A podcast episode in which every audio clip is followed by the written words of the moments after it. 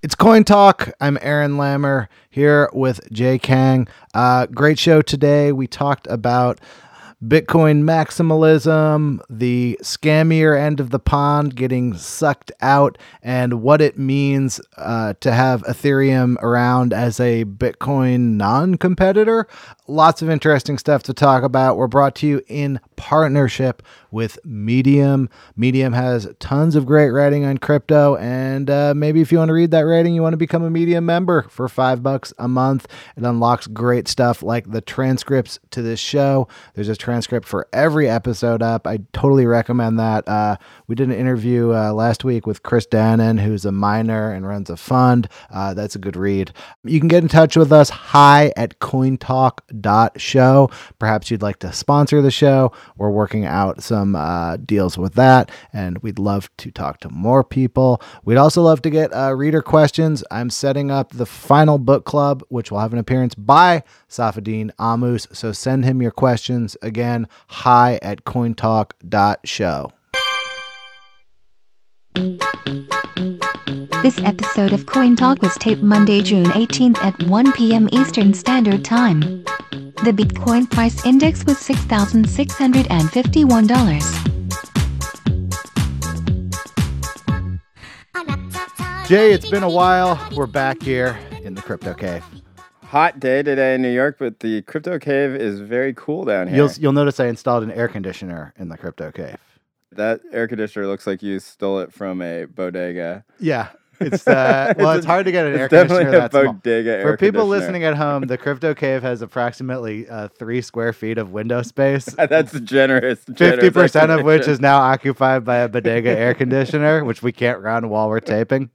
Uh, it's gonna be a hot summer in here. Let's just let's hope for. Uh, I'm hoping that prices start going up because we're gonna need some good news if we're gonna be forced to sit in this room in the middle of June Yeah, I- heat. us being poor and hot and Yeah. record this podcast is not as fun as us being slightly richer and and sweltering hot. Well, now that it's hot, I kind of want to. We did that. Remember, like we did that that episode where we kind of took stock of our experience so far. I feel like this is another good time to take stock, but let's let's wait and do that in a bit because I want to do a little bit of uh, every time there's a scam that I hear about. I'm like that. I don't want to talk too much more about scams, but this one is so good that we have to talk about it. I think we may have like gotten the ultimate like scam coin unfolding story this week. Uh, I think that this this scam, at the very least, is directly in the intersection of all of our interests. And I also would say, I'll, it's amazing to me how much of the crypto news, like the first time I'll hear about a coin, is as it goes down in flames.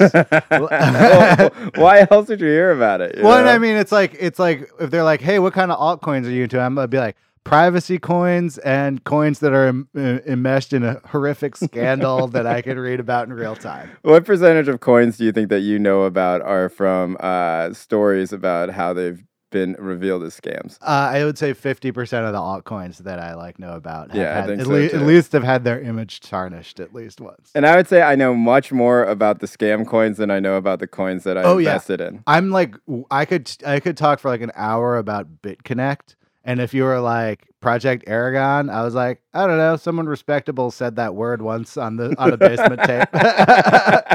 same, same. It's like when I was when I was very heavily invested in Zero X, and you're like, "What is Zero X?" like, uh, it seems to be a platform of platforms, something, something ERC twenty. And then if you're uh, any scam, I'd be like, "Sit down." yeah, I didn't like I didn't really pay attention to even like EOS. Like I paid attention, but I didn't really know what it was. And then now that people are like EOS is like a mess, I'm like, tell me more about this mess.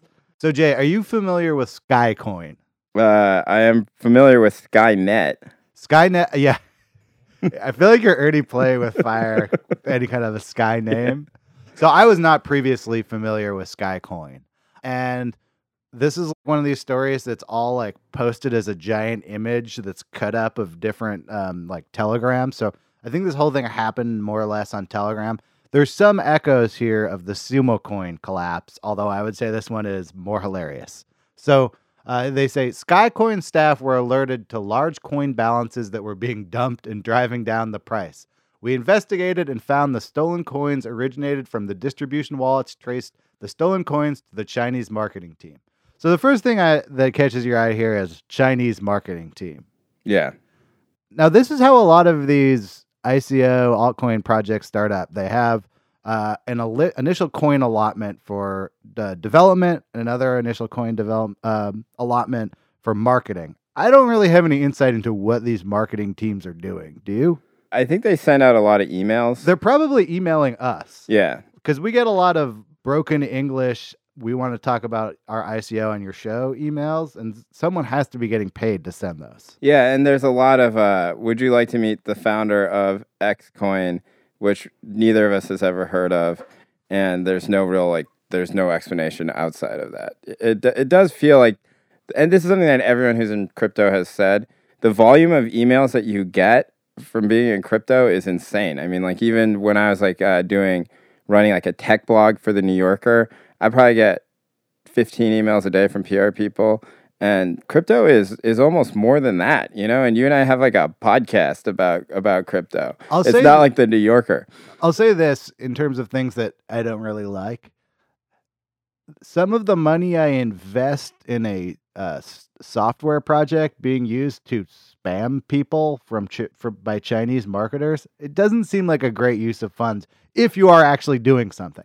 If you're Yes. not actually planning to do anything and you're just trying to get coins to pump them up, maybe the Chinese marketing thing's not a terrible idea. It seems like a very good idea, actually. okay, Jay's, Yeah. uh, Jay's in favor of it. no, no, I'm not in favor of it from an ethical standpoint. I'm in favor of it if your project is fake and all you want to do is con some people into buying it. Then buying a Chinese marketing team doesn't really seem like that bad of an idea. Okay, so I think it, it feels like at this point of the story, it's fair to say, what is Skycoin? Yes. Um, I'm just going to read you the one paragraph description. The Skycoin platform is the most advanced blockchain in the world. Should have read that in Trump voice. Yeah. Developed by early contributors to both Bitcoin and Ethereum, Skycoin's platform is completely secure, infinitely scalable, and ISP independent. Backed by bandwidth, storage, and computational power, Skycoin is built to fulfill Satoshi's original vision. I think you could pretty much take any clause in that entire paragraph and move it to a different sentence without changing the meaning. yeah. I do like the word contributors to the original Bitcoin and Ethereum project. I wonder what their uh, threshold for that was. So basically, it's the most generic blockchain But project, the, in but the also the best. Yeah, it's also the best and it's the most generic. Um, so they claim that the Chinese marketing team was taking more money than they were supposed to, and they also claimed that some of the coins that were supposed to go as employee bonuses to the Chinese marketing team were being held by management. So not only were they claiming that the Chinese marketing team somehow defrauded them, they claimed they were also like um, messing, like not giving their employees money they were supposed to get. Now- okay, I can I just put po- uh, pause it here. I do not know the outcome of this story. You are telling it to me Yeah. for the first time. yeah. I'm very suspicious that these employees exist. I um I am also suspicious these employees exist. One of the things that the Skycoin team um, accused them of is invoice fraud, which I don't know if that's a technical accounting term or what.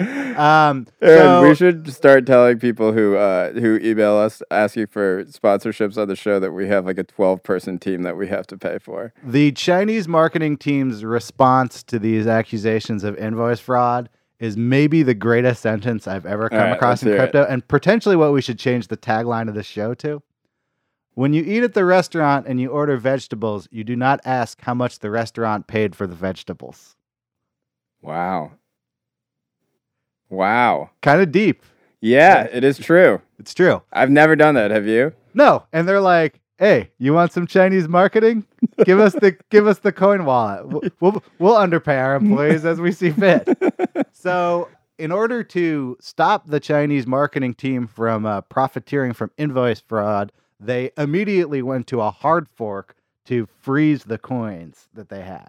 So this is this is So it's kind of like the DAO th- Ethereum it's thing. like a very shitty, tiny, petty version of the Ethereum uh, DAO hack. okay. Um, although they're only talking about 100,000 coins, so it's not like it would have crippled the project. It, it this is a deep spite move. It seems like it is uh that they just like I don't know what the f- is, but they cut off their nose to spite their face. Well, I feel like this is one of the overall asterisks on all of these claims of being the best blockchain in the world and the most decentralized ever. Yeah. It's like until they people immediately do a hard fork because they like are in a dispute with their Chinese marketing team. Yeah. You know? Yeah. Who may or may not even exist. Yeah, it's very hard to explain to your investors. So actually, the way that, that I originally came across this uh, was someone said on Reddit, "I'm in the Skycoin Telegram, and something seems to be happening with a few of the members, including one of the main guys, Synth, and another founder admin on the project. I'm not sure if they're fake mad at each other, but someone is dumping Skycoin, and I have suspicions it may be the dev, dev team,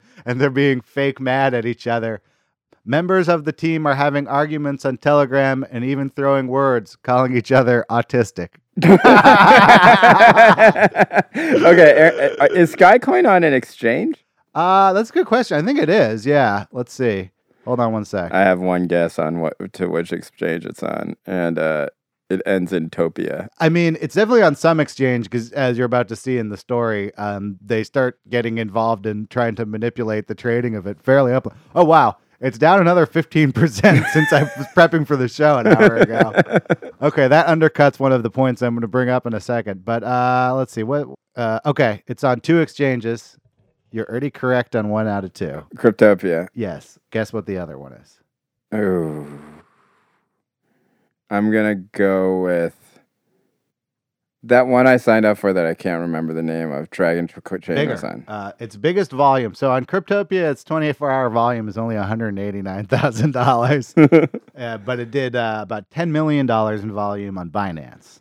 Oh, it's on Binance. It's on Binance. Well, I think Binance is embracing a high low strategy of we could make the most money if we let people trade everything. Did you see how much money Binance has been making? Yeah, A Yeah. lot. They're making Yeah. like more money than Deutsche Bank. yeah, yeah. No, no, no, no. I mean, it also it's like four people, so Uh, okay. CZ So. is rich as hell. So Synth, who I believe is the same person as Steve, he's referred to alternately as Synth and Steve.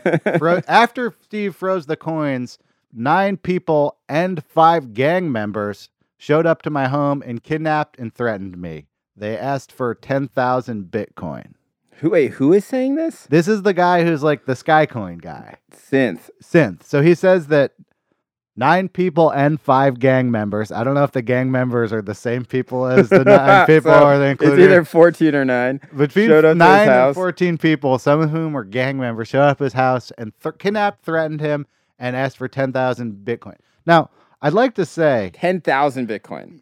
Even in this extremely depressed market that we are currently at, that is $65 million.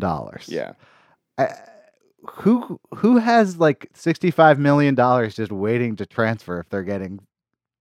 Like who who would break in and really think they're gonna get ten thousand Bitcoin? Does Synth some- really have uh, ten thousand Bitcoin? so there's actually a different account for this on on the Skycoin website. It says at 9:30 p.m. on June 13th, nine individuals, including and led by marketing team members Samsung Fong, Mary Lee, Shangdong Yan, and Jesse Sunfei, burglarized Synth's home. They proceeded to hold Synth and his wife against their will for six hours, over the course of which they threatened, beat, and robbed them.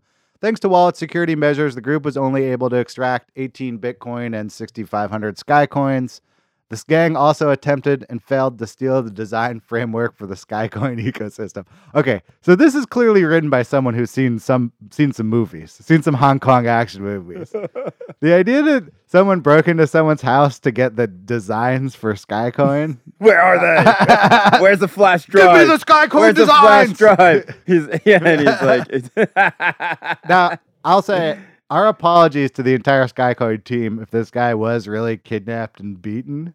Yeah. You know what? I'm I'm gonna just say that I feel like there's very small amount of chance that uh, that we're going to have to actually issue that apology. But yes, So Steve says after the kidnapping, we released the the coins until all of the and this is a this is a, a psych uh, hilarious misspelling until all the SkyCon employees were safe.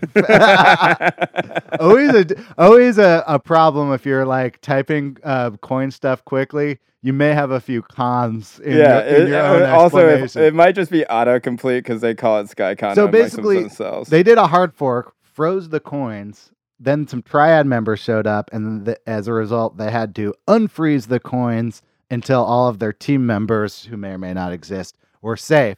At which point, they say the thieves started massively dumping the coin.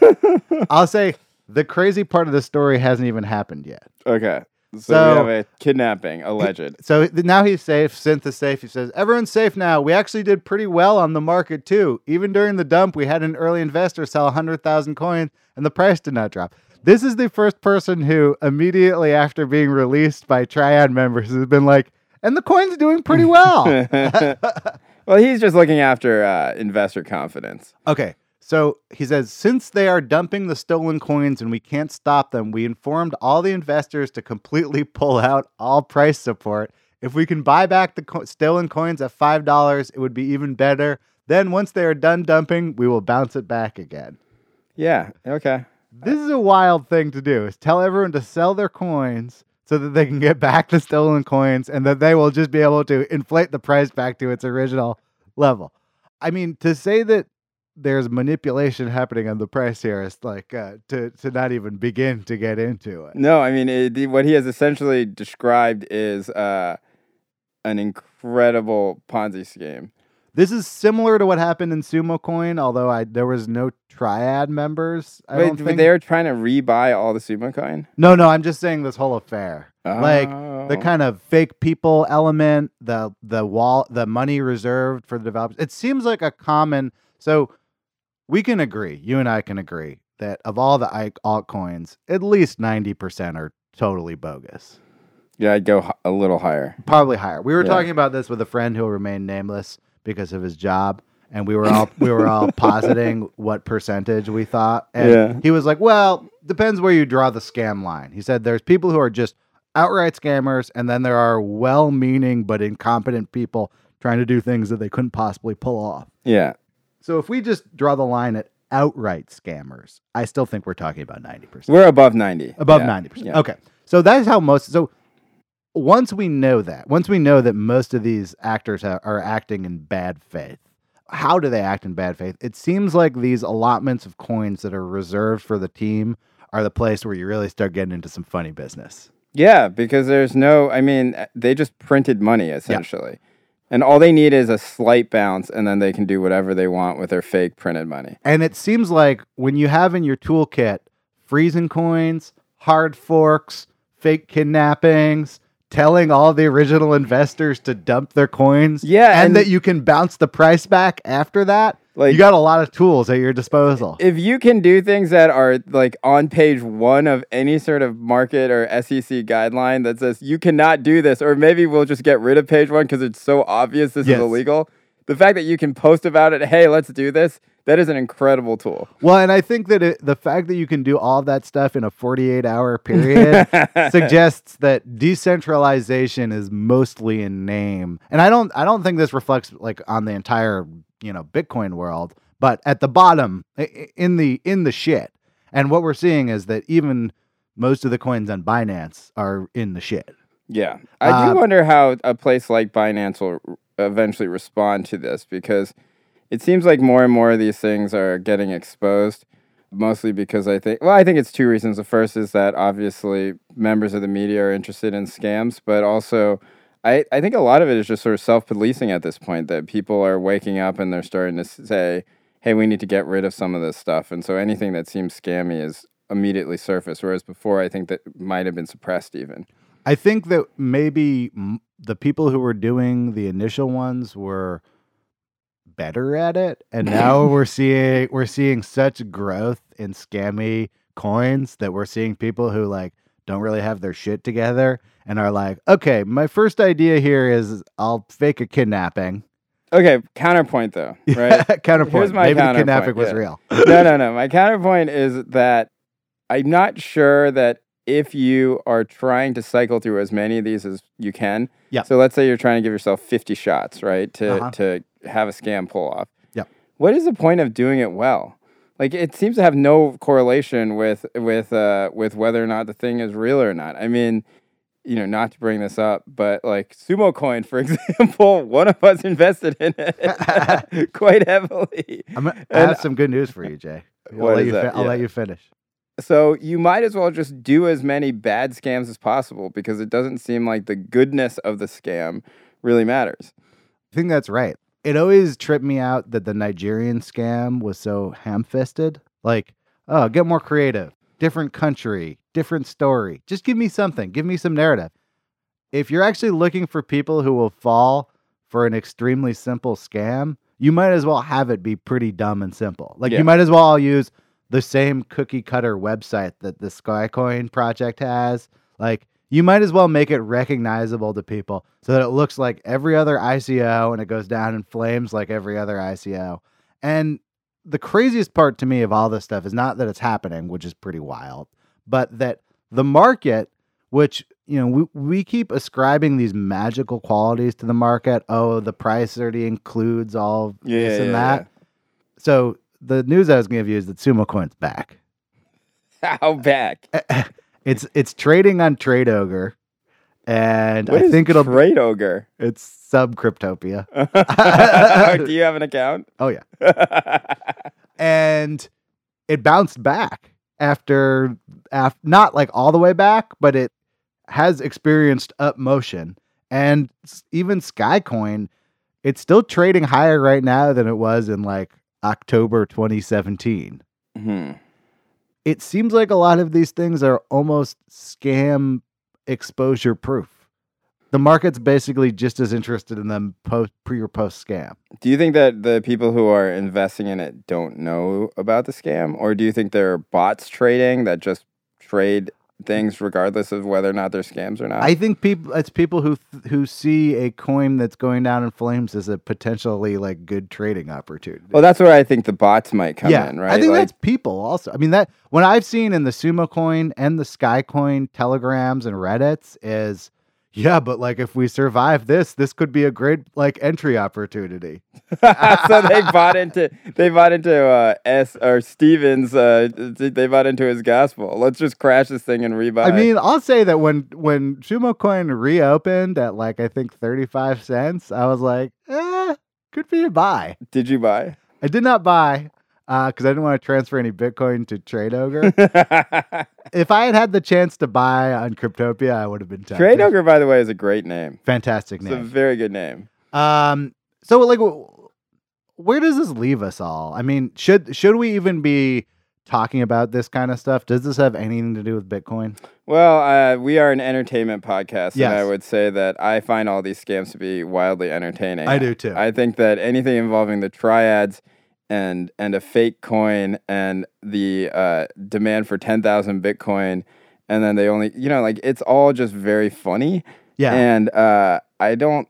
I think that at this point, like crypto is half, uh, you know, is like sixty percent memes, and I find all those memes funny. So I don't. I don't mind talking about it. I. I and uh, obviously, you and I have no, like, we're not protecting crypto in any sort of way. So no, definitely not. so, so I don't I don't feel bad about it. I mean, I don't know. I, I think that uh, you know, like things like Bitcoin Topia, things that we see that we think are funny, we you know, we should just continue Oh, talking about. I don't feel bad. Don't get me Yeah, wrong. I- I, don't feel bad. I was like, what are you I feel bad about that I bought Sumo Coin, not but not bad in the way that you're talking about.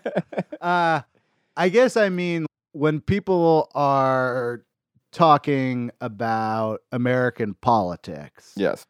you take like a fringe candidate like uh, LaRouche. Do you remember LaRouche? No. He was like a guy who uh, was you'd always get uh, on UC Berkeley College campus. There'd always be someone like pamphleting for him. He ran for president while he was in federal prison in the nineties. Um, What was his platform? I don't really remember. It was kind of like it was it was a little prescient. It was like kind of uniting the far right and left, but like in an earlier generation. So it's like the Jack's Liberty coin. Yeah, exactly. Uh, I actually, I actually have no idea what LaRouche's political platform is. That might be totally wrong. But anyway, it wouldn't be like, oh, um, the state of American politics is in disarray. Look at LaRouche. And I feel like the Sumo coins and the Sky coins are the LaRouches of Oh, I get what you're saying. You're Like, yeah. maybe it's just so low that it's like, come on, like, are we even going to talk about this in the same breath? Uh, yes, but I would say that w- when you look at market caps for these coins and you look at the combined shitcoin market cap, Yep. you can't really ignore it. You know, I mean, it, and if you look at the at what we always talk about is these behavioral waves that happen in crypto. Um, the last behavioral wave was when people were pumping stuff like Tron. Sure. Um, And Eh. EOS is still worth what like the number Sure. five cap coin. yeah, yeah, yeah. Or when Dentacoin was pumping. Yeah. Like that's part of crypto, and it it wasn't a fringe part. Some it's Kodak like coin uh, fans clapped back at us last week. By the way. no way. way, really. Oh yeah, they were like, uh, "It's a very promising ecosystem for photo rights management on the web." Is that like a burner account for John Kodak the Fourth? All, all, all I know is that there's a significant population of people who are sitting there with Twitter search terms, like just waiting, because we haven't also mentioned Kodak Coin for like six weeks. Someone was like deep in there, like, "Wait, they insulted Kodak Coin four months ago." Well, okay, so that's something I wanted to talk about today, which was that it, there seems to be a Twitter war going on Yep. where the Bitcoin maximalists are coming out and sort of saying they're staking their ground and they're saying we've we've been putting up with you shit coiners for long enough, and uh, we've had it.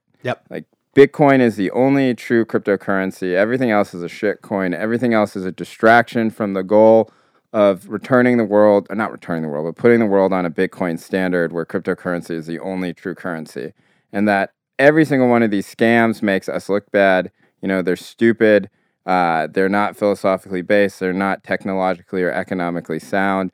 And that we need to just get rid of all of them if we have any shot at this. Because right now, nobody takes us seriously. Nobody is really thinking about the actual issues because everybody is too caught up in these sorts of scams, which, you know, um, I- and and in thinking of this as a media war, not a technology war, and I think one of the big developments of the last year in the world is re- realizing that all of these things, technology, politics, are all now media, Yeah. mostly social media wars. I think they're kind of right. Like, I think these Bitcoin maximalists are like, we're not going to have another big bull run until we start getting some positive news coverage or at least something where people write about our big vision instead of some guys in Switzerland who said they were going to put mining equipment in shipping containers and move it around where electricity is cheap. yeah. Like these are better narratives. They're more fun. They're what we talk about on the show, but they're not going to make you buy Bitcoin. Oh yeah, for sure. And look, that I I sympathize with them a lot, despite not agreeing with their politics. Like, uh, but I do think they're fundamentally right in the sense that Bitcoin and crypto really has one shot, right? And Yep. this is something that you've said a lot, which is that the provocative idea in crypto is not a world of D apps that kind of feel like the apps on our phone, but it's whether or not Bitcoin is a real currency. And uh, for these guys, like the better story is definitely whether you agree with it or not, that Austrian school economics is good. You know Yep. that uh, fiat currency destroyed the world, and that we need to get back to some sort of thing that keeps value constant, so that people can understand what money is and what value is, and they can base their work and their labor on that. Like that's a reasonable argument to make in these times, especially. And they feel like that message can't get out there because it is cl- like enveloped in this electron cloud of shit. And I don't, I don't disagree with them. That's a noble read. And I uh, I applaud you for taking the noble side of Bitcoin for once. but I think the part that that ignores is greed, and greed as a an essential human but- quality. but I, that's me saying, that's what me saying that they would say greed is good, right? Right. Like they're Gordon Gekko, but like I would argue that that's part of their ideology, and that actually is a like there are people, a lot of people in the world who also agree that greed is good. But you can't say greed is good, but no skycoiners. Those skycoiners staged a fake kidnapping to further their greed. They told people to dump so that they could repump because of greed. No, no, no. It does feel like I agree that it does. Like the thing that is annoying about this is that they're kind of like only free market Austrian school economics for us, you I know, mean, and not for you. You want the Bitcoin baby, you're going to take the shitcoin bathwater with it. Greed, people don't discriminate within greed. And why be nobly greedy and try and build something great that satisfies your greed when it's easier to be shitty and short term greedy? Like for Bitcoin to work, I think people need to be a little more long term greedy. And these shitcoins are examples of extremely short time frame greed. An example I saw in the news this week is probably the biggest Bitcoin story in, since we've last hung, since we were last hanging, was uh, Steve Bannon Sure. getting into the Bitcoin game. And so, not a shock that uh, I'm Bit- surprised that it took him so long. I know. I was like, I was like, have you not been reading the news? Yeah, I thought that he would be into big. I mean, his one of his big operations for was to make that World of Warcraft mining operation in China. You would think that that guy would have bought a shitload of Bitcoin. Well, he's early. also hanging out with a bunch of alt right dudes who are already deep in Bitcoin. Yeah, yeah, I don't you know, you cannot, you can never um, underestimate the like lack of technological interest on the point of part of someone who's over the age of sixty in America right now. yeah, but They're I, just not interested. I feel like that. I feel like he probably was interested in Bitcoin before this. Well, and this feels like a very planned coming out. Yeah. Like if you told me, uh, we looked at his wallet and Bannon actually has had Bitcoin for two and a half years, I'd believe you. I, if you said seven years, I would Yeah. believe you. he's coming out as a Bitcoin person, Sure. and he's rebranding himself as a crypto influencer. Come on the podcast, Steve. He's, he knows where his bread is buttered. yeah. But if you go with the noble version of this, even the noble Austrian school, even if you somehow think that Steve Bannon is a noble figure, which Yeah. Yeah. um, if you're taking the noble thing, he would be like, "Hey, I really think Bitcoin's good. My dad lost all of his money in the financial crash. I empathized with Satoshi's world vision, and I want to put my energy and focus behind um, destroying central banking and building up Bitcoin. That would be the noble take. What he actually said was, uh, "Yeah, I'm into Bitcoin. I'm also looking at a few ICOs and advising m- people, and maybe I'm going to do a deplorable coin." That's the short-term greedy version. Yeah. And that's how everyone who- who has a platform who arrives, uh, it, it does not take them long. As soon as they're like out in public about being into Bitcoin, they're usually doing something short term greedy. The people who are long term noble are quietly holding or quietly building but I things. don't. But I don't. But that's. I think the story actually is that uh, some of those quiet holders are coming out now, yeah. and they're saying that this has gone too far. Mm. I totally agree with you. Yeah. You know, it's like, what type of libertarian are you? You know, is the question that I would Yeah. ask them. Just be like, look, this is this is the world that you want. You Yeah. know, and you can't just draw lines and say we can't do this, we can't do this. It's like you're being the state. It's stupid Yeah. you know but i do think that they are fundamentally correct in their prognosis which is that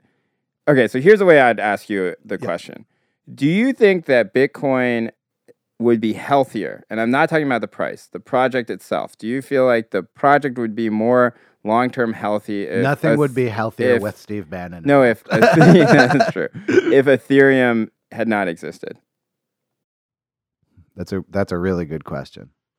I would say no. you don't think so I would say you have to try other things to find out that you Okay, but the, right other idea. thing is was an explosion of shit coins because of Ethereum. Right. Right. Because all the shit coins are built off Ethereum. I think the it would be healthier if the competitor had not been a matryoshka doll that was intended to be a coin to create other coins. Yeah. That's well. That's what I'm asking. yeah, So so yes, I think Bitcoin is healthier to have a competitor, but the direction of the competitors is not healthy. I mean, this is the essential thing about libertarianism, Austrian school, whatever. It believes in deregulation. And are we deregulating so that we can destroy central banking and have a, a non national currency? Or are we deregulating so that we can help out pump and dump scammers? you can't choose one or the other. Once the once the regulation is gone, you open the door for both. And and I feel like the idealists and the noble people out there are like, no, no, people will choose the good path. And it's like, no, we got regulations in the first place because people never choose the good Yeah. path. Yeah. And and the second that you make it so that people can print money, Yeah.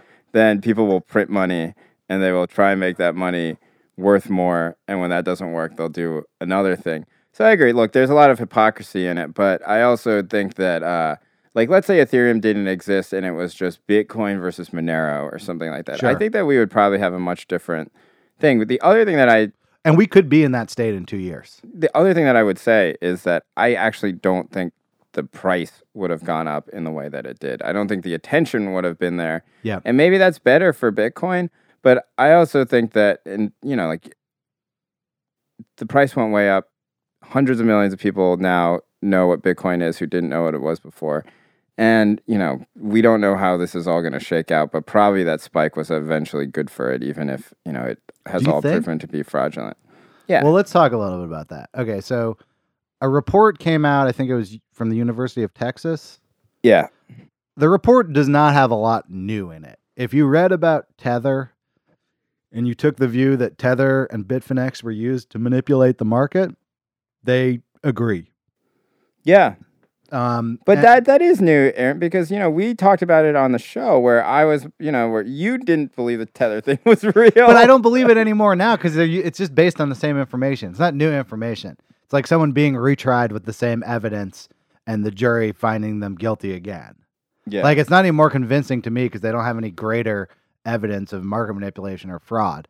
It's not that I don't believe, but it is another set of expert eyes that that's Yeah, that but- agreed. but are they really expert eyes? Like two economy, like at a university? I mean, look at this like I mean, report that came out from the it's as- Central Banking as- Institute. It's, this as ex, it's as expert as we're gonna get in crypto. I feel like it's expert in the way it's that better like, than like the- it's better than people with anime avatars trolling Bitfinex Twitter account. it's like expert in the way that like blood splatter analysis in the scare staircase is expert. Um, I And it has a hypothesis already, and it is coming to the conclusion of that hypothesis, which okay. People already you're, did. You're turning into like an anime avatar right now in, in front of me. Eh. I think that we could trust two University of Texas. when you see me as an anime avatar, you see me as Porco Rosso, right? Yes.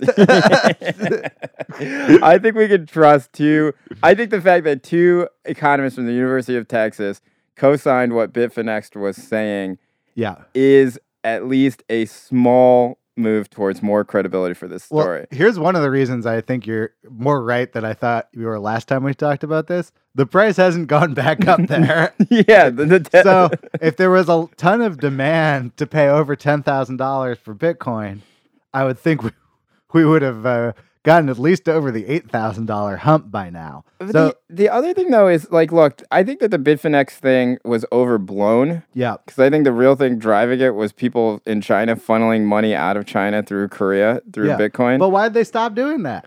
Uh, because the Korean exchanges all did KYC, know your customer laws. Oh yeah, So they can't anymore. And that's what I think actually crashed it. But uh, Bitfinex thing, yeah, I mean, look, it definitely manipulated the market a little bit. And I, I do think that having more information about it is fine. But I think it's also better for that to not be happening now. Well, we talked about this last time it happened, which was not only did it crash the market the first time, not completely crash, but it brought the market down. It, we didn't root any of it out of the system. Tether is still used at Bitfinex, it's still a major player in the system. It's this weird thing where we FUD heavily, but we don't fix the problem. And so now it's come back again. And whether it's real or not almost doesn't matter this time. What it does is cast doubt on the idea that there was real demand for Bitcoin above $10,000. And I think that's extremely damaging. I disagree with your idea that it was that it's better overall.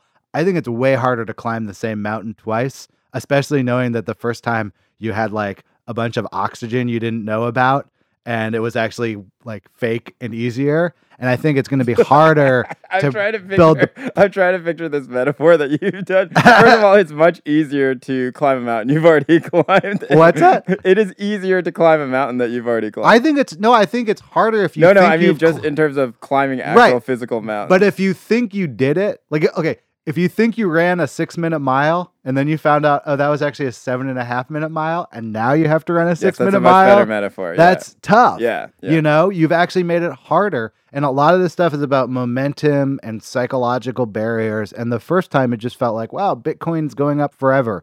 Get in like now, buy at nineteen thousand dollars. Soon it'll be at fifteen thousand dollars, fifty thousand dollars. Okay, but here, this is my my argument is this, which is that having more people know about Bitcoin in general, and Yeah. having a lot of people, eight, let's say eighty percent of them think it's a scam and that it's a joke, right?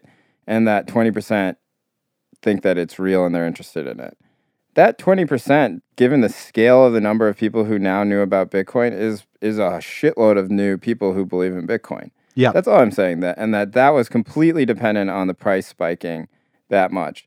And so I don't think it can happen this year. I don't think it maybe could even happen next year. But the next time that there is a Bitcoin bull run, I think a lot more people will already know about it and be buying in, and that maybe some of the new people who come in, you know, will bl- ha- have some sort of compelling argument to believe that it's real this time.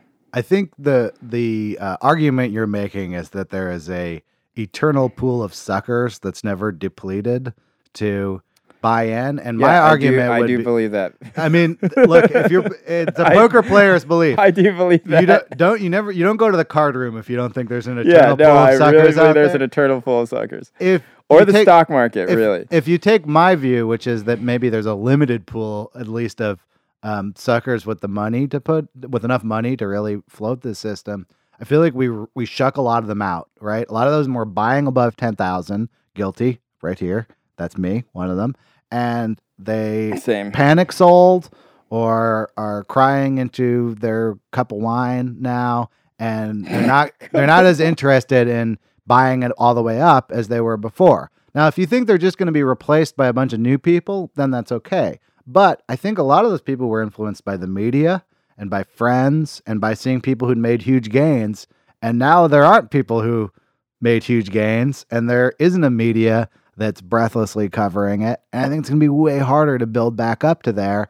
And that momentum lost, I think, is a major setback. Okay, well, two things. Yeah. First, I kind of agree with you that uh, it'll be hard to get the media in motion again in the same way. Yep. And that is a big driver. Word of mouth stuff, I also think probably some of those networks have been eroded. Yeah. That's why I'm saying in a couple years, maybe. Yeah. The real, the, the I, I, the more I think about this, the real conclusion that I've come to that I think is the most likely outcome is that there will be a new form of cryptocurrency that is not Bitcoin or Ethereum, you know, that is fundamentally sound and probably backed by Silicon Valley, and that that thing will replace what that that thing can have a sort of crypto hysteria in the same sort of way that Bitcoin did.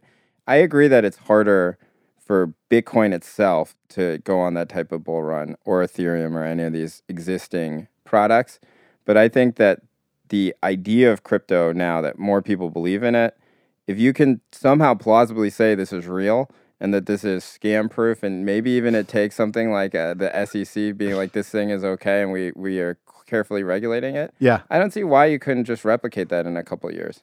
I think that's an interesting idea. I like the idea of a like Bitcoin versus Silicon Valley showdown. I definitely can see it going there, where instead of two really totally disparate projects, And, mean, in what we're Ethereum and Bitcoin competing. Ripple. we are talking about Ripple. Why, why is our editor is our editor like a rip got it real I think we accidentally got our editor really into Ripple. James. we were making fun of Ripple on the show. We weren't trying to sell you. He keeps like sending us like kind of quasi Ripple propaganda. and he's I- like, I think it's interesting seeped- counterpoint. I think it seeped into my brain where I think I just made the case for Ripple. Yeah, just like I made the case for the Bitcoin stablecoin, you Yeah. just made the case for for Ripple. You're like, what will it be? All right, well, so maybe it's Ripple, maybe it's something else, but two apples to apples things competing rather than what I see is B- Bitcoin and Ethereum Yeah, apples to oranges. Totally. Like when someone is like, "Why are you in Bitcoin? You should be in Ethereum." I'm like, eh, maybe I'd be in both, but like one doesn't really make me think the other one. I guess you would think that if Bitcoin works, that's probably going to be good for Ethereum because if you're going to do a bunch of like the internet runs and smart contracts, then it's helpful if there's already a currency. yeah. But mostly I see them on divergent paths, which is not reflected in the market, which is just moving in total lockstep Yeah. right now, which is crazy that uh, this week Ethereum was declared more or less not a security. yeah, surprising development too. Um, and the way that they defined it, I think, is really good, not just for Ethereum, but for anyone who wants to do a Matryoshka doll coin, which is they said Ethereum's not a security. The initial pre sale of Ethereum tokens may have been a security sale. Wag your finger, bad boys, you shouldn't have done that. But it doesn't fundamentally corrupt the coin itself. Yeah, uh, it was the best possible news that Ethereum could have gotten. Yes. Like literally nothing would have been better news. And if you think that somehow Bitcoin and Ethereum are competing against each other, I would have thought that Ethereum should have made a move against Bitcoin there. Did not happen. So why do you think that didn't happen? Because I'm I'm fascinated by it because I read that same news and I was like, whoa, maybe I should actually buy some crypto. I didn't, but I but you know I couldn't actually conceive of a better piece of news other than you know like I what would be better news like uh, Vitalik is dating one of the Jenner kids or something. You heard it like here that. first. yeah, Uh, like there's Yeah, no, it's great news. I mean, and look, there's been great news in Bitcoin land also. Like Square got a bit Yeah. license, like Fidelity's in it. Like we're getting extremely bullish macro news at a really steady clip here, and it's not moving the market at all. So there's a few ways to read it, I think. I tend to read it uh, in the way that I was discussing reclimbing the mountain, where I think people are really worried about the ability to make a big bull push, and no one wants to be the first person to jump in. I think there's a significant viewpoint that it could go lower here. So a lot of people are like, "Eh, I'll get in when it's moving." Yeah, the the my dad thesis. Yeah. And additionally, it seems like everyone does see themselves as standing behind Bitcoin in line, that Ethereum's not going to run until something positive happens to Bitcoin. Yeah, I okay. So I have two theories. The first is similar to your first theory, which Yep. is that uh, that we are in such a funk right now that nothing can snap us out of it. We're in a deep funk. Uh, the second thing that I would say is that we might be having a sort of missed connections type of thing, right? Where before we thought that the input of news and the input of hype and the input of good things that happen in crypto inflates the price, Yes. right? It could be that the price is completely an independent thing that is manipulated by a small group of people Yes. and uh, that those people have are starting to run out of tools to manipulate that market or have lost interest or whatever or moved on yeah, they're all they're all like at the same party in the Caribbean now. yeah, the Wi-Fi's out, and no one, no They're- one's printing they're the only they're the only people with power in Puerto what, Rico. what happened to Bitfinex? Um, I no idea. disappeared, He right? disappeared. Yeah, he might have been. He's probably dead. Yeah, the triads who uh st- who who stormed into uh, Steve's house might Yeah. have gone to visit Bitfinex. It could be that the it, as I said, it could be that no input actually influences the price ever, and maybe it never did, and that the two are operating completely separately. That is hard to wrap your head around because it suggests the the price of Bitcoin is like just a totally, totally, totally made up thing. Yeah. I mean, you have to have a really like no faith in markets to believe that. Would you be no, no? I think that it can make small adjustments, but I don't think that it can kick off massive things like what we saw before. Um, the only thing that can kick off massive movements is actual price movement. So if that makes sense. So like, Yeah, I see what so like, saying. if it doesn't matter what the news is, if Bitcoin jumps twelve hundred dollars today, which who knows, maybe it could will. happen. Uh, that that matters, you know, and that that might get more people to buy back in. No amount of news is going to influ- is going to influence it. I agree with you a little bit in the sense of like, you know how in the NBA playoffs, there's like an extreme recency bias. Like Yeah. someone has a really like a team has a really bad game, and their overall chance of winning the finals psychologically can swing really far. yeah. And that doesn't really make sense. It's irrational. Like there's a lot of variance, let's say, especially in a three point heavy game. And I think the Bitcoin bullish bearishness has a real recency bias where no one wants to buy right after it went down and everyone want, wants to buy right after it went up, which is exactly the opposite of how math should It's- work in it's this the situation. Cointalk investment strategy. yeah, I mean it's the buy high, sell low strategy, and it's very it's very real. And we know that Bitcoin buyers and Bitcoin markets are immature, and you know some may say um, uh, inexperienced. Um, so I think that could that could be real. That we're waiting for one piece of one run, and then that could set off a mega run. I, I could believe that uh, bel- hypothesis, but we've always said that if there's a true breakdown, the go to zero breakdown, you know, that it would start with exchanges. Yeah. And I'm as negative as I've been in a long time about crypto. I don't know exactly why. I'm trying to unpack like where I lost the faith, where where my uh, belief in God went away. And I think my central feeling is I'm blown away by the elegance and the incredible foresight of the Satoshi system, but it feels like the biggest flaw in that system right now is that it still has to run through exchanges. And even that one crucial link, it's totally decentralized, people are running nodes or whatever. The fact that people are need exchanges means you can't really believe anything. That you can't really know what's going on because all of it is behind the Wizard of Oz curtain. And behind that curtain is uh, CZ from Binance and everyone who runs an exchange and, and everyone who can really change the price based on their own software, and we would have no insight into what's going Okay, on. Okay, I have a question for you then, uh, Yeah. which is like, Not to call out CZ personally, I don't have any belief that Binance is No, better or worse than anyone. we're but, fans of CZ. but but the whole exchange system has an immense power to make you believe the price is X. Okay. And now that pr- that has been shaken. I don't believe that the price was ever nineteen thousand dollars. Oh no. Question for you then.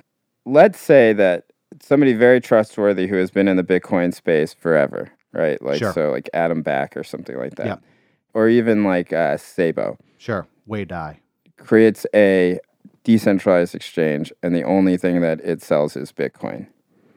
Do you think that that's a possible solution? I think truly functional decentralized exchanges would be the most bullish thing that could happen for Bitcoin right now. So why do you think that those have not like there are decentralized exchange projects, right? I think that they're they're not quite there yet. Okay, but what what about this idea that it would only sell Bitcoin? I think that's an interesting idea, and I can see the value of it. I also think atomic swaps are an interesting idea. Atomic swaps have similarities to decentralized exchanges. They allow you to make a transaction without some sort of a middleman. But I think that there's a big problem, and we're seeing this a little bit in EOS right now, where EOS has this whole voting system where you have to vote with your private keys. but no one's got their private Yeah. keys because everyone's They're keys are in their exchanges. Yeah. custodial accounts. Yeah. And I don't know if custodial accounts and decentralized exchanges can really exist in the same space. And additionally, you still need a fiat on road. The decentralized exchanges doesn't solve how do you buy Bitcoin in the first place. Well, you could. I mean, you could. It would be direct peer-to-peer money transfers. But how do you peer to peer transfer fiat for Bitcoin with a de- in a decentralized manner? Who's taking the fiat? Uh, the person who's selling you the Bitcoin. Well, then then you're having decentralized fiat swaps without know your cut like Well, well, how else would it work? You, you you think that it would only work with Bitcoin? I think that the first decentralized exchanges are going to be for token token swaps. I think that's the one the ones that you're talking about now. If you're asking why why why are we not already there yet? The already decentralized exchanges, there's not a decentralized exchanges that allow for fiat I, trading. This is where, as I, far I, as I know. I think that really just talking this through with you, that I've come, you know, I think that the maximalists are are are basically right. Then, right? I agree with you that exchanges that we have not had a catastrophic exchange of event yet, which is shocking. Or at but- least since Mount Gox. Well, exactly since Gox. If there's another Gox, then we're fucked, Yes. right? And that given the amount of fraud a- amongst, and you know, I'm not trying to call out uh, TradeOgre or whatever. What is it called? TradeOgre. Yeah. trade ogre or anything like that, that all these new exchanges are popping up. The chances that one of them are completely fraudulent is very high, right? Yes. Although I'll say this, I think there won't be another Gox because it's so profitable to actually run an exchange now. It's not worth defrauding people. Well, we, yeah, but you don't know. Like, it, it, look, that's that is uh, assuming that everyone is a rational actor in here, right? So when somebody says hold your own keys, Bitcoin is the only thing. It's kind of a compelling argument, I think, at this point, right? Like we've Yep. just had now what a year of shit, right? Uh, you and I have both been. It's been over a year, I think. Yep. And you know, like we just have. It's just been an explosion of shit coins, explosion of exchanges, and none of it seems to be moving towards a product. And I think that at some point you just have to kind of scale back and be like, well, why am I in this? And I think for me, and I think also for you, it is no longer about getting rich quickly, which is what sort of because we've we've we've sort of We've, dis- g- we've gotten failed. poor slowly. We failed. Yeah. We've gotten poor slowly, is right. very, very slowly, but we have learned a lot. So if it's not about getting rich quickly, then what it's about? Like it's about eventually holding something that you feel like could be an integral part of future economics, right? Then you should just hold your own keys and you should just have Bitcoin. Yeah, you but there's like all sorts of like shoulds in the world. If generally uh, in my interest in user experience, you can't say should, you know, yeah, you should uh encrypt not your email, you should use No, PGP no, no. I'm just technology. talking about a personal choice. you shouldn't be on Facebook. A per- I'm talking about a personal choice. No, but but I think the problem is when if enough consumers take the easy route, then this utopian future can exist. The last time we were talking where it was going, I thought it was going more in the Coinbase direction, which is a mega Silicon Valley backed custodial everything. And that is one eventuality, but that gets you very deep into the manipulation Yeah, territory yeah. where there's a central player who really can control the market. And at least the first generation of central players who could control the market, the Bitfinex, the Goxes, have been short term greedy and fucked up a lot. And I do believe until we reach that decentralized exchange state, uh, I'm not really going to believe the price as much. And, and not believing the price makes me not want to I know, buy. but I don't understand what that has to do with this idea that as a personal choice that one should, if one believes in crypto, that they should probably just hold their own personal keys. People can't keep figure out how to use passwords either. I, but I, I'm just talking about if you should, fi- if you should know how to use a keep your own keys if you really believe in crypto. I guess what I'm saying is, even if I hold my own keys, if I don't believe that the mass of crypto users are going to hold their keys, it doesn't help me that much that I'm holding my keys. uh, I think it does. Not if the price is being massively manipulated in centralized custodial accounts. Yeah, but it does in the sense that you are then, you know, free from. if from if you're entirely failures. price agnostic, right? Yeah. And, and I will no, but say, that's what my argument is. Yeah. I feel like at this point, when we have no idea what the price is because of all this manipulation, that one and this look, some of our friends who are super into crypto are like this. Yeah. I, I think that they're or at least they right. claim to be. They claim to be, yes. I think that one should be price agnostic right now. Yes. You shouldn't buy at this level, right? But uh, you should just hold. Well, my my feeling is let me ask you a question. When we got when we started taping the basement tapes, I think Bitcoin was like four thousand ish. Yeah. If Bitcoin was where it is right now, sixty five hundred, that's not actually that's not actually a bad return. 50%. Yeah, fifty percent in a year, uh, beat like beat mutual funds. Yeah. You know, um, would it be healthier if we had slowly crawled to 6,500 versus speeding to 19,000 and then running the whole way back down? I don't know, maybe. But again, I think that goes into the question of, you know, the that the hype cycle did help in terms of converting a lot of people at once and that a lot of those people now are really mad at Bitcoin, but I think that more people are still happy about Bitcoin or still believe in Bitcoin than would happen if we had slowly climbed to here. I think I think we ruined some of that like good first wave. Although, look, many waves have been ruined. The Goxers were ruined. Like Yeah. Bitcoin has bounced back before, and that's why I'm still in because I do believe it like can and will rebound. Oh, also, you can't sell right now. I don't want to sell right now.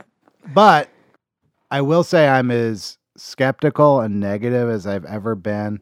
And I have had like angry, swirling, dark visions that like, oh, we all got scammed. The only people who really, the people who succeeded here are all the short term greedy people. They had the right strategy. Yeah, that's what I was saying. Steve was right. Steve, Steve and Skycoin were right. They're just like, they, like they had, the, they actually saw it for what it was. You Yeah. know, I feel like it, if you look at this landscape and you say, okay, we have a completely open market. There are no regulations. How can I most profit off of it? Right. That probably was the right mentality. And I think that's why these Bitcoiners are these uh, maximalists are so mad, you know, because they feel like something was was destroyed, and that they got jacked. And the thing that they can't uh, really come to terms with is the reason why it got jacked was because of their underlying philosophy about all of this. Yeah, I mean, look, if you believe it was a jacking, basically what happened is people came along and sold people increasing amounts of tether in exchange for US dollars that were traded for Bitcoin at like $15,000 and then that popped and like all that it took to do it was just a bunch of tether. Like you can like trade shit coins and double your Bitcoin or whatever, but like the real winners here are the people who are running the casinos. And those are also the people who are really in control. And I don't know if you're ever going to really wrestle control back from them after they centralize this much power. That's the other thing about these decentralized exchanges. The centralized exchanges are not going to be happy about them. Yeah, and I don't understand. Like they hold so much.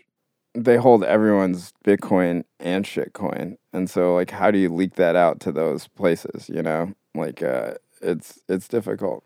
The value to me of that Silicon Valley coin that is not Ripple that you described would in some ways be a reset.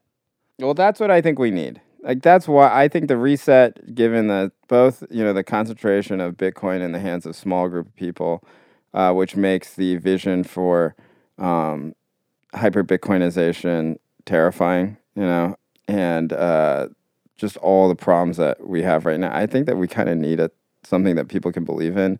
I'm not sure if you can really dust these two things off. I think you could with Bitcoin, but I think it would just take a long time. Yeah, I think Bitcoin is like is almost like a country or like a fiat currency that it's like it's been through some shit. It's got some dents in it. some some murders were ordered, but like we're moving on now. You Yeah, know. yeah. Um. All right. Well, I'll leave you with one parting note, What? which is me and you have long tried to get our own coin, Kang Coin. Yeah. It's gone by many names. And uh, as people know, I made a bid to take over control of the CMO Coin project in its darkest hour. I was rejected. But it would be a lot of fun to run one of these game plans ourselves. I I think that we should actually just do Kangcoin. Like, can you imagine the Telegram channel where I'm like, Jay has been kidnapped. The triads got him. They want 10,000 Bitcoin. And like, then I'm, people are like, they're faking. They're fake mad at each other. And I'd be like, no, I'm really mad at Jay. we hire a Chinese marketing team. I'll just be the Chinese marketing team and uh, a fake Chinese. We could have like 50 employees that don't exist. Yeah, I mean, we're gonna be deep in Chinese money laundering. That's one. I, I also feel like instead of just advertising all the same generic stuff, our coin would just advertise all the actual applications of these coins. all right, well, we'll see you next All week. right, bye. This episode of Coin Talk was taped Monday, June 18th at 1 p.m. Eastern Standard Time. The Bitcoin price index was $6,651. And that was Coin Talk. Thank you very much for listening. Thanks to my co-host Jay Kang. Thanks to our editor James Nicholson. Thanks to our partners at Medium. You can find all our episodes at medium.com/slash cointalk, including transcripts. Uh, we had a great interview last week with a miner and fund person. Uh, a lot of stuff I didn't know in there. He also wrote a book about Ethereum. You can read the whole transcript of that interview and all of our interviews. You get a few free, and then you have to become a Medium member. You can always send us an email, hi at cointalk.show, talking to Saifedean Ammous about taping our final Bitcoin Standard Book Club. So send us your questions on that. We'll see you next week.